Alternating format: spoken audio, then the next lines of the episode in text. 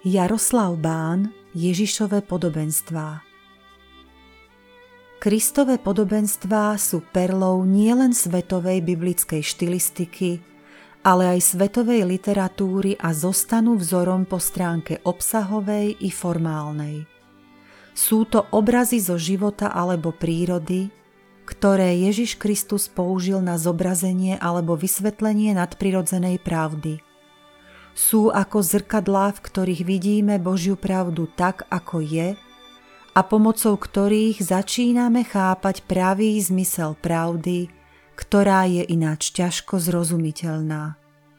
Preto aj Matúš píše, toto všetko hovoril Ježiš zástupom v podobenstvách. Bez podobenstva im nehovoril nič, aby sa splnilo, čo predpovedal prorok. Otvorím svoje ústa v podobenstvách Vyrozprávam, čo bolo skryté od stvorenia sveta. Matúš 13, 34, 35 pre porovnanie Žalm 78, 2. Ak nám teda Kristové podobenstva podávajú pravdu, bolo by škodou, ak by sme ich nepoznali. Vyučovací cyklus Ježišové podobenstva Jaroslava Bána je rozdelený do 18 podobenstiev – pre vás, milí poslucháči, ktorí ich budete počúvať v podaní autora, nech padnú do dobrej zeme. Matúš 13, 8 Milí poslucháči a priatelia Rádia Pokoj, pozývame vás počúvať vzdelávací cyklus Jaroslava Bána o podobenstvách. Dnes si môžete vypočuť v poradí štvrté podobenstvo – o nespravodlivom sudcovi. Prajeme vám ničím nerušený a požehnaný čas.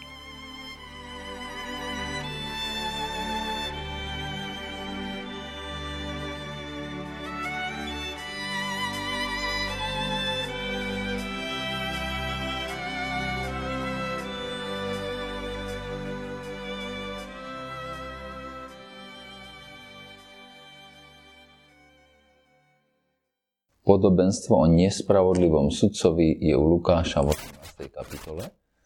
Takže prečítajme si toto podobenstvo od 1. po 8. verš.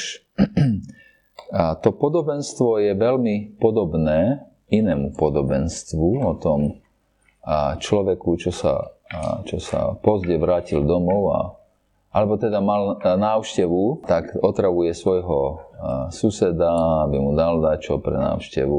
Obidve tie podobenstva, pri tomu, že sa zdá, že sú o, o neodbytnosti, tak oni v skutočnosti majú za úlohu hovoriť také dve rôzne posolstva o neodbytnej modlitbe. Takže čítajme z Lukáša z 18. kapitoly od 1. po 8. verš. Rozpovedal im podobenstvo o tom, že sa treba stále modliť a neochabovať. V jednom meste bol sudca, ktorý sa nebál Boha ani človeka nehambil. V tom meste bola aj vdova, ktorá k nemu chodila s prozbou. Zastaň sa ma proti môjmu protivníkovi. On síce dlho nechcel, no potom si povedal, čo sa aj Boha nebojím a človeka sa nehambím, zastanem sa tej vdovy, keď ma už toľko unúva. Nech ma napokon nedokaličí. A pán dodal. Všimnite si, čo povedal ten nespravodlivý sudca. Či sa Boh nezastane svojich vyvolených, ktorí k nemu volajú dňom i nocou? Či bude meškať s pomocou pre nich? Hovorím vám, hneď sa ich zastane. Ale či syn človeka nájde vieru na zemi, keď príde? Toľko sčítania. A tak, tak toto je zvláštne podobenstvo. Však i hneď by sme eh, chceli, aby ten sudca bol podobný Pánu Bohu a vypočul toho, kto k nemu vytrvalo ide. Ale to není náš text. Mnohí vykladači vlastne tak postupujú a používajú takú alegorickú metódu výkladu. V tom výklade podobenstiev nachádzajú mnoho vrstiev významov A, kedy sú aj pokúšení povedať, že každý špecifický charakter v každom podobenstve predstavuje nejakú zvláštnu individuálnu alebo duchovnú vlastnosť. A takýto výklad mnohokrát náhodne vybraných detailov, lebo ty nevieš, že ktorý detail je, keď do detailov žiješ, tak nevieš, ktorý detail je podstatný a ktorý nepodstatný a ktorý menej významný a nevýznamný. Keď každý jeden chceš e, vysvetliť ako dôležitú a zvláštnu individuálnu duchovnú vlastnosť, tak potom môže dospieť ku všelijakým výkladom a miestami aj veľmi absurdným výkladom. Častie súčasné chápanie podobenstiev, a, a, a my sme sa tým riadili, tými princípmi, dospelo tak, že si uvedomujeme, že väčšina podobenstiev chce povedať jednu konkrétnu vec. Jednu konkrétnu myšlienku. A samozrejme existuje niekoľko podobenstiev, ktoré sú výnimkou a my sme už ich vykladali, ale väčšina podobenstiev vlastne zdôrazňuje jednu primárnu myšlienku a konkrétne detaily zvyčajne nemajú presnú korešpondenciu alebo, alebo symbolický vzťah realite, o ktorej by sme si mysleli, že majú. A tento princíp je, je, je veľmi dôležitý a jeho treba veľmi dobre a, a správne aplikovať na podobenstvo nespravodlivom sudcovi. Niektorí po, ľudia to podobenstvo nazývajú aj podobenstvo o neodbytnej vdove. Nespravodlivý sudca tu ale nepredstavuje Pána Boha. A nespravodlivý sudca nepredstavuje nič okrem samého seba. Nie je symbolom Boha, ani symbolom satana, ani nikoho iného. A namiesto toho je to charakter, ktorý pán Ježiš umelo vytvára. Všimnite si, jak to naše podobenstvo v tom druhom verši začína. Bol vraj v istom meste nejaký sudca. Pán Ježiš tento charakter toho nespravodlivého sudcu vytvára, aby ukázal porovnanie, podobenstvo, a ktoré zdôrazňuje pánovú ochotu počuť a odpovedať na modlitby svojho ľudu. A ten sudca je samozrejme veľmi negatívnou postavou v tom našom podobenstve však. Je to sudca, čo sa nebojí Boha. No teda, tak to už začíname. Nebojí sa Boha. Ani človeka sa nehambí. Ale O Pána Boha sa nestará, toho ignoruje, človeka ignoruje, ale samého seba neignoruje. Samého seba je nahnevaný z toho, že tá vdova ho otravuje. V skutočnosti, podľa Deuteronomium 27.19, je prekliatý, kto prekrúti právo troch ľudí. Cudzinca, čiže keď na budúce budete počuť o tom, že, že tu pristahovalci nemajú nejaké práva, tak dajte si pozor veľký. Pretože písmo hovorí presný opak. Budeš sa starať o práva cudzinca, pristahovalca. Čiže prekliatý ten, kto prekrúti právo cudzinca na prvom mieste, po druhé siroty a po tretie vdovy. No a tento chlapík je prekliatý. A ten proste ani Pána Boha sa nebojí, a na človeka nedba, nehambí sa. A nakoniec sa zastáva práv tej vdovy, pretože tá ho odmieta nechať na pokoji, kým nezjedna spravodlivosť pre ňu. A tie nové preklady sa snažia e, obísť to, čo tam je tej pôvodine, ale Rohaček to veľmi presne povie. On povie, že ona ho chodí za ním a žiada ho, pomsti sa nad mojim protivníkom a vysloboď ma od neho. Alebo na konci on sám hovorí, že pomstím ju, nech ju teda, nech ma teda nechodí na veky a netrápi ma. A inými slovami, ona žiada o to, aby bola zjednaná spravodlivosť, niekto ju utláča, niekto potláča jej práva, ona chce, aby, aby tie jej práva boli vysporiadané. Ten človek nedbá na Boha, nestará sa o človeka, jedine sa, e, jak som povedal, sa stará o to, o seba samého. Nechce byť vyrušovaný tou neodbytnou vdovou a nakoniec e, sa e, zastáva tej pravdovy, pretože tá odmieta ho nechať na pokoji, až kým tak neurobi. Nakoniec koná spravodlivo, ten nespravodlivý sudca, nie z prvoplánovej ochoty robiť to, čo je správne, ale jednoducho preto, aby mal pokoj od tej neodbitnej vdovy. Toto podobenstvo v skutočnosti je podobenstvo, alebo hovoril ho Pán Ježiš na to, aby pouzbudil svojich učeníkov, aby vytrvali v modlitbe.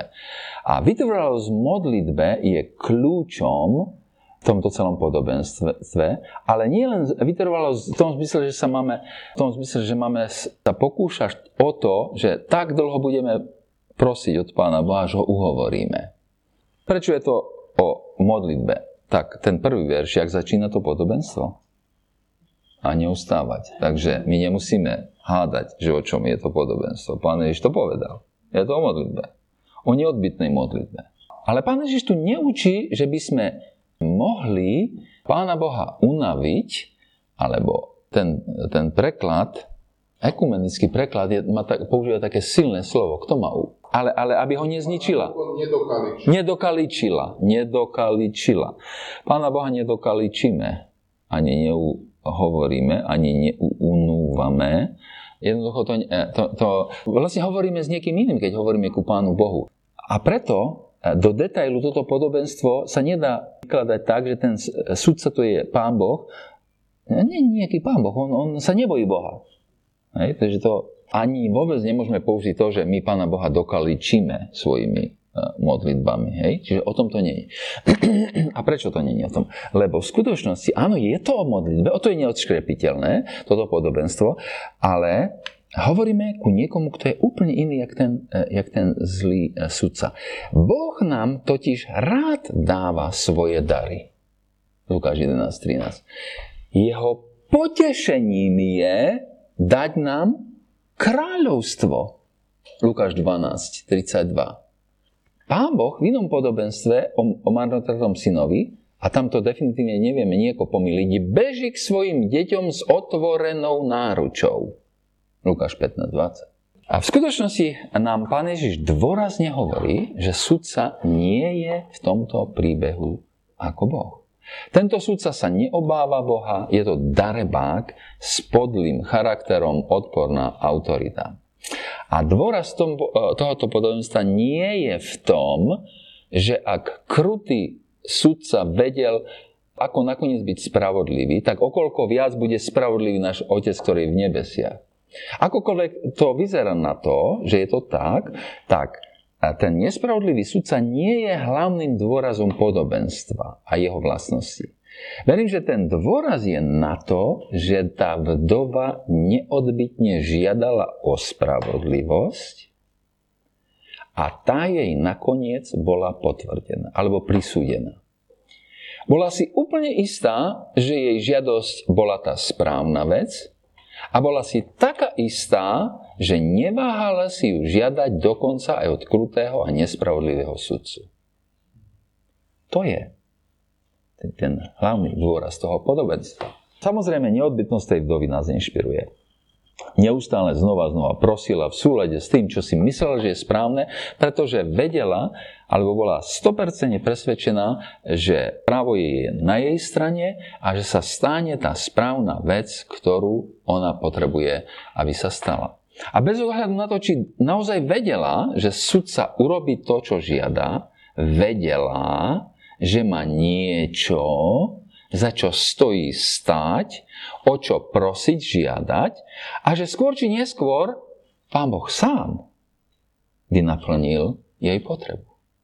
Spojenie medzi, modlitb, medzi jej modlitbou a našou modlitbou nie je, cez, nie je od toho nespravodlivého sudcu k našemu Bohu. Naopak, nezávisle na všetkom, spravodlivosť bude pre Boží ľud naplnená. Aj keď cez ruky nespravodlivého sudcu. Pán Ježiš to tak povie, že počúvajte, čo ten, e, povedal ten nespravodlivý sudca v tom 6. verši. To, čo je správne, že sa stane pri nás tak, ako sa stalo pri tej vdove. A my, my nemusíme obťažovať Boha v tom zmysle, že by sme ho chceli dokaličiť. Lebo to aj tak nevieme. To, to, je, to je zlý, zlé prirovnanie. Pána Boha nejako nedokaličíš. Naopak, keď s vierou ješ na modlitbe ku Pánu Bohu vytrvalo, tak On to má rád. Ku tomu sa za chvíľu vrátime. A toho ucnie, uctievame, uctievame. Odpoveď na našu modlitbu nemusí vyzerať a detailne presne tak, ako by sme to chceli. Boh však nakoniec urobí správnu vec a my sa modlíme s vierou, aby sa tá správna vec stala. To je to, čo tu pán Ježiš hovorí. Na konci toho podobenstva, 7. a 8. verš, či sa Boh nezastane svojich vyvolených, ktorí k nemu volajú dňom i nocou? To znamená, že určite urobí to, čo je správne pre jeho ľud, ktorý mu dôveruje. Vary bude meškať s pomocou pre nich? Pýta sa podobenstvo. Alebo záver toho podobenstva pokračuje pán. To znamená, že Boh pošle spravodlivosť bez toho, že by sme museli poznať tajné heslo alebo ho utrápiť tým, že ho budeme obťažovať alebo sa budeme obávať, či nás skutočne počuje. Pán Ježiš to povie úplne jasne. Váš nebeský Otec vás sa vás zastane. Zastane. To je v skratke výklad hlavnej myšlienky toho podobenstva. I hneď nás však pritom napadá aj otázka. Týka sa tá neodbitná prozba hociakej veci v živote veriaceho človeka? Alebo pán má na mysli niečo celkom špecifické? A kde tá neodbitnosť a vážnosť tej veci, o ktorú prosíme, je všeobecná a kde, kde má svoj... A či nemá tu náhodou špecifický význam. Pozrieme sa teda na kontext, v ktorom bolo povedané toto podobenstvo, lebo len tak porozumieme hĺbku a súvislosti zvesti, ktorú nám Pán Boh chce komunikovať aj cez toto podobenstvo. A jak to zvykne hovoriť brat kazateľ, kontext je kráľ. Najprv si musíme zopakovať, že celé naše podobenstvo je o modlitbe. Neodškrepiteľne je to o modlitbe. Lebo to pán Ježiš sám na úvod povie. On ho vykladá dopredu. Hej? Takže tu nebudeme špekulovať. Jasne čítame, povedal im podobenstvo o tom, že sa treba stále modliť a neochabovať. A je to teda o potrebe modlitby, ale tam zaznieva aj to a neochabovať, Kontext toho celého je o potrebe modlitby, dokonca o takej modlitbe, čo neochabuje, je to o vytrvalej neodbitnej modlitbe. Čo je vytrvalá neodbitná modlitba? Čo to je? Ako sa modlíme, keď sa modlíme vytrvalo a neodbitne? Vytrvalosť modlitbe je modliť sa, kým nedostaneme odpoveď na našu prozbu, alebo kým nedostaneme vec, o ktorú prosíme Boha. Však? Také jednoduché to je. Vytrvalosť modlitby je modliť sa, kým nedostaneme odpoveď na našu prozbu, alebo kým nedostaneme vec, o ktorú prosíme Boha. A teraz, je vytrvalá modlitba vôbec biblická? Je priateľné, biblicky správne, opakovanie sa modliť za to isté, alebo by sme sa, aby by sme mali prosiť len raz za takú vec a povedať, Pán Boh vie na tom sa nevieme celkom dohodnúť. Teta Ludmila je taká zlatulka, hej? Teta Ludmila Halerová, on hovorí, ja prosím ho pána jenom jednou za jednu vec. A kresťania dokonca sa nie vždy vedia dohodnúť na tom, že, že či e, máme sa neodbytne modliť, ale Biblia dáva vodítko. Hej? Ten príbeh, ktorý keď dá pán budeme preberať podobenstvo na budúce, a to je podobenstvo o priateľovi o polnoci. Človek, ktorý opakovane klope na dvere svojho priateľa, dostane o to, čo žiada, nie kvôli tomu, že sú priatelia, ale kvôli neodbytnosti. Proste bucha na dvere v noci. To podob... Verím, že to podobenstvo je obrazom neodbytnej a očakávajúcej modlitby. My sa budeme tým podobenstvom zaoberať na budúce. A ono je špecificky o tej neodbitnej modlitbe. Ale tu, tu je to o neodbitnej modlitbe, ale to má, to má nejaký ešte ďalší význam, ktorý si za chvíľu ukážeme. Takže my teraz tú neodbitnú modlitbu na chvíľu sa pri nej zastaneme. Apoštol Pavel, ako som povedal, trikrát za niečo prosil, aby mu bol odstieň zobratý z tela, a nesmieme prehľadnúť, že sa prestal modliť nie preto, že by sa vzdal, alebo že by bol neodbitný, alebo že si myslel, že je nevhodné pýtať sa Boha viac ako trikrát, ale preto, že dostal odpoveď. Hej? Tak to vyšlo, že v Pavlovom prípade tá odpoveď bola nie. Alebo pozitívne. Dosť je na mojej milosti. Máš viac. Niektorí to tak vidia, že prosiť Boha o to isté signalizuje nedostatok viery. Alebo je znamením, že neveríme, že na prvýkrát počul Pán Boh našu prozbu. Alebo druhýkrát počul našu prozbu, alebo 35. krát. Obyčajne takí ľudia predpokladajú, že vytrvalá modlitba je neslušná a hrubá. A duchovne voči Pánu Bohu.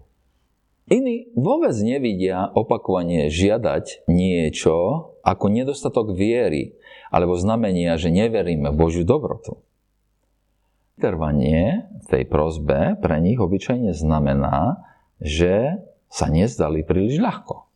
Takže ako je to s tou vytrvalou modlitbou?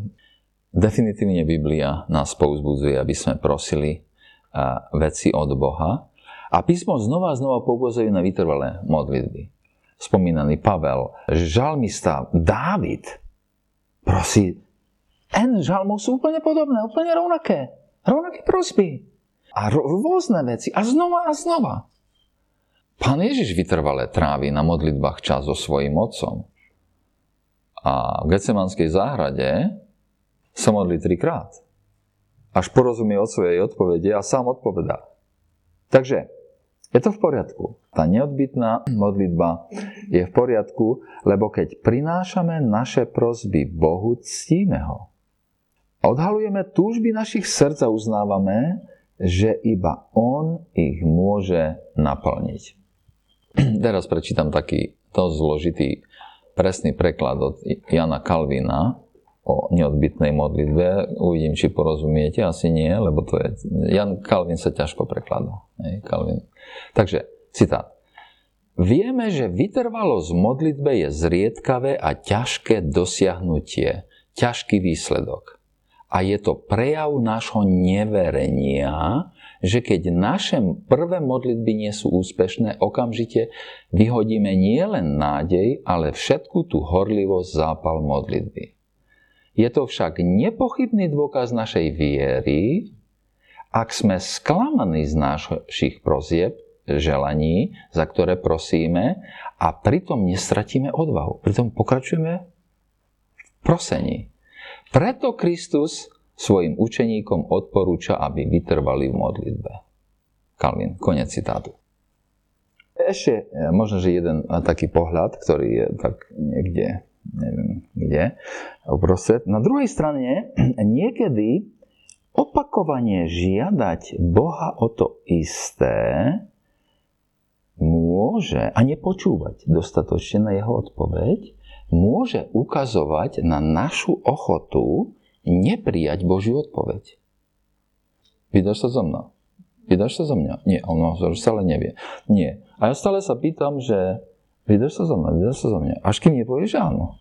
Niekedy opravdu žiadať Boha o to isté a nepočúvať, nerozumieť, nepočúvať Božiu odpoveď, lebo Pán mu dáva odpovede cez rôzne, cez rôzne kanály, cez rôzne spôsoby, môže znamenať našu neochotu prijať Božiu odpoveď. A naopak, niektorí opako- považujú opakované žiadosti za akúsi magickú formu. Stačí neprestať. Stačí len opakovať. Stačí len znova a znova prosiť. A to je magická formulka, ktorá donúti Božiu ruku konať. To nefunguje samozrejme. Boh nie je povinný vysloviť svoje áno ku každej našej žiadosti. A namiesto toho, aby sme sa podrobili jeho volu, tak niekedy pretrvávame v modlitbe za niečo, na čo sme už dostali odpoveď. Pán Boh povedal nie ako odpoveď a my ako spúrne detičky tú odpoveď odmietame prijať. A my ho chceme u- uhovoriť. Uhovoriť. si používajú takú veľmi peknú formulku. Ugavoril mňa. Však. My, my musíme jasne povedať, že Pán Boh je dobrý a že on nám chce dať dobré dary. Matúš 7, 7 až 11, Lukáš 11, 13. A je úžasné ho hľadať a s vďakou predkladať Pánu Bohu naše žiadosti na svojich modlitbách a prozbách. Hovorí apoštol Pavel. Však? Tak to máme robiť. Filipinom 4, 6. V našej vytrvalosti ale musíme byť ochotní podriadiť sa Božej vôli. Božie cesty nie sú našimi cestami, Izajáš 58, 8 až 9. A, a vieme, že všetko, čo žiadame podľa jeho vôle, že on nás počuje a kedykoľvek ho takto prosíme, vieme i to, že už máme, o čo sme žiadali.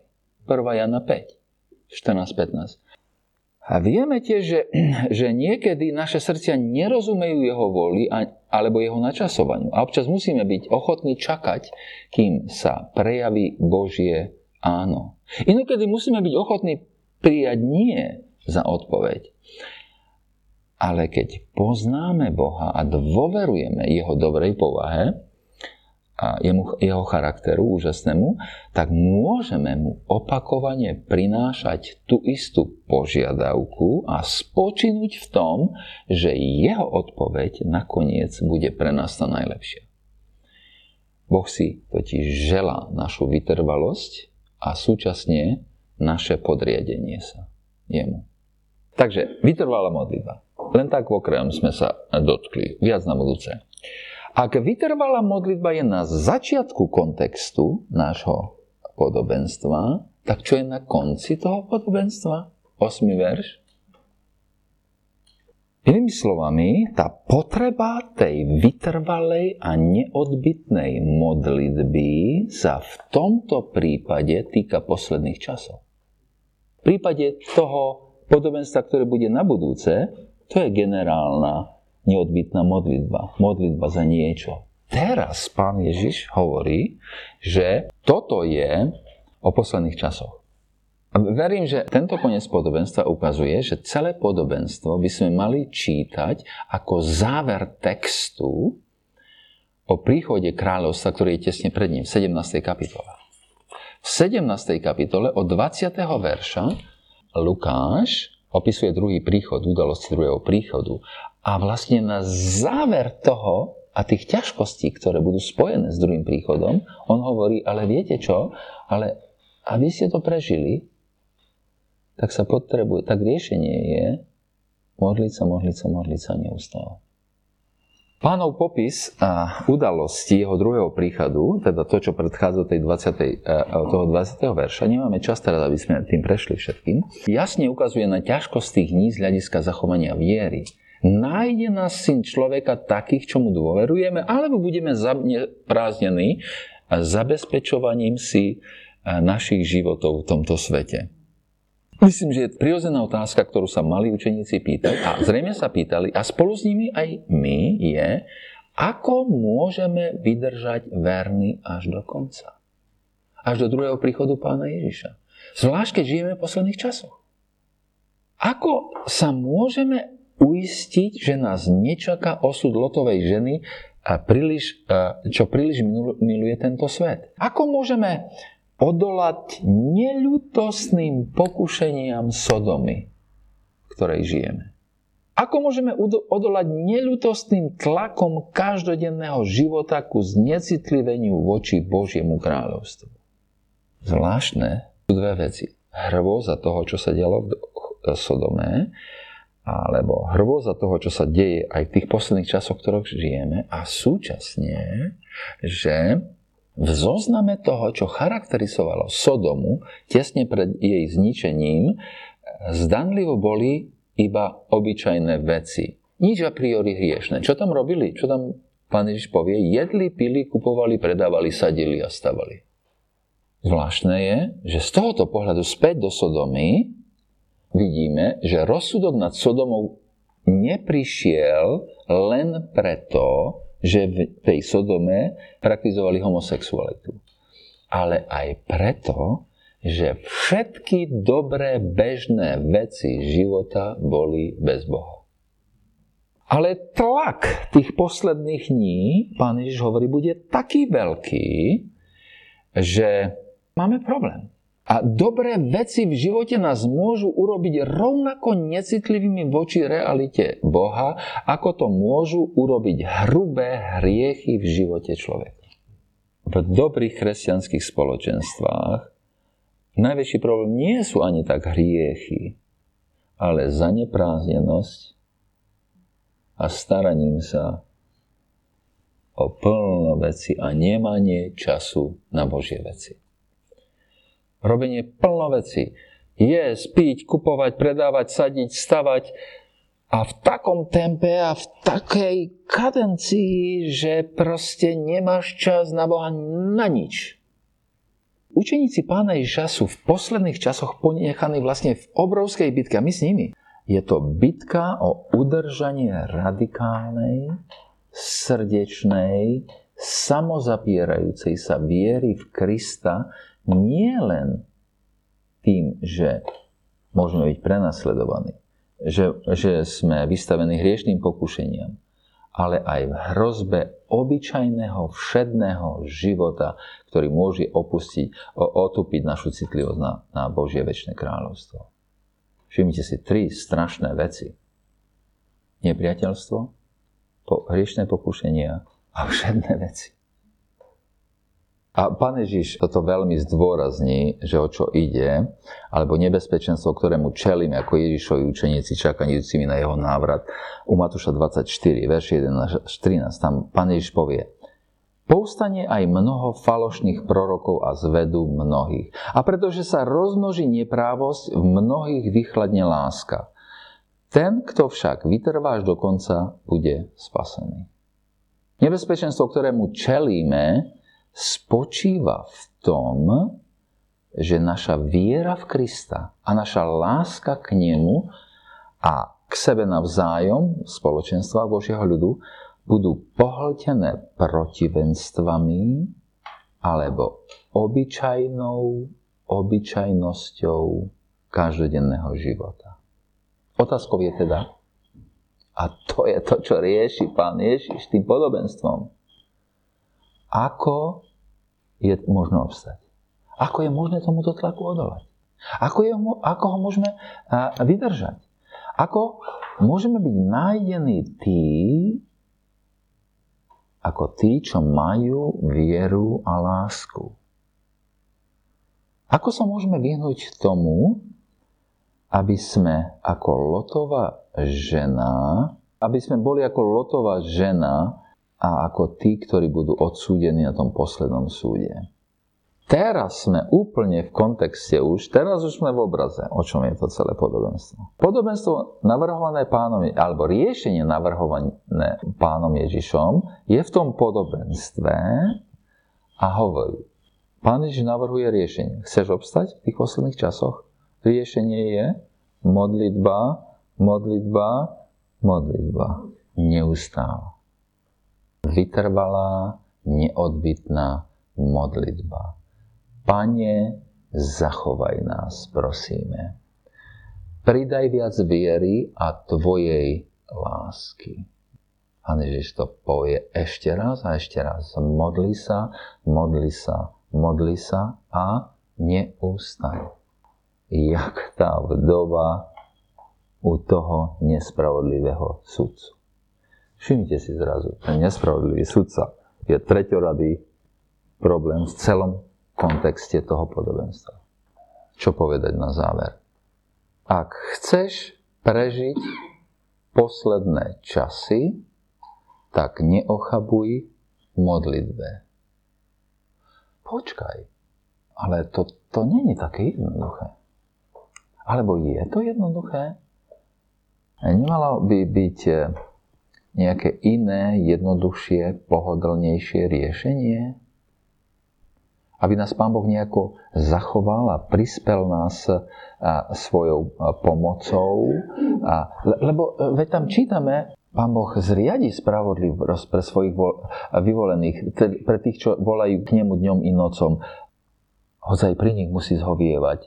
Inými slovami, nemohol by Pán Boh to možno trošku lepšie zariadiť tak, že by to tako vyriešil za nás a my sme by už nemuseli nič riešiť. No tak, tak nie, také riešenie neexistuje. Tá modlitba totiž, tá, tá vytrvalá modlitba je totiž prejavom dôvery Pána Boha, spoliehanie sa jedine na Neho a porozumenie toho, že v tejto situácii, ktorú žijeme, iba On sám, sám môže zriadiť to, že nás ochrání od toho, aby sme v tomto svete zahynuli. Ak by existovalo iné riešenie ako, a, ako neodbitná vytrvalá modlitba, pán by nám ho zjavil. A on hovorí, chceš pre, prežiť posledných časov, časoch modli sa, modli sa, modli sa a neustávaj. Podľa nášho podobenstva a kontextu, v ktorom bolo vypovedané, nám ostáva vlastne mať rovnaký druh dôvery a vytrvalosti v modlitbe, ako mala tá vdova. Modlíme sa s dôverou, že nám bude dané presne to, čo potrebujeme, aby bola zachovaná naša viera. Vytrvalosť je menej o tom, čo chceme a viacej o verení, že Boh nás počuje a dá nám to, čo potrebujeme. Čo je často niečo, do čoho budeme musieť ešte duchovne dospieť, dorásť. Boha nikdy neobťažujeme, keď sa modlíme vierou. Keď sa modlíme opakovane a neochapujeme s vierou, hľadajúc jeho vôľu. Nikdy. A vytrvalosť verí tejto pravde, pretože stále prosíme o to, čo je správne, pokiaľ vieme, kým Pán Boh neurobi to, čo je správne, buď tým, že naplní našu túžbu, alebo našu túžbu opraví. Prečo sa môžeme s takou istotou. A prečo môžeme byť ako tá vdova? Lebo pán Ježiš prosil za každého jedného z nás u nášho Otca, aby nezahynula naša viera. Nie naša vytrvalosť nakoniec, nie naše neochabovanie, ale prozba pána Ježiša jeho otcovi spôsobí, že nakoniec budeme v tých posledných časoch zachovaní a uspôsobení preto, aby sme väčšine trávili väčšnosť s našim nebeským Otcom. Amen.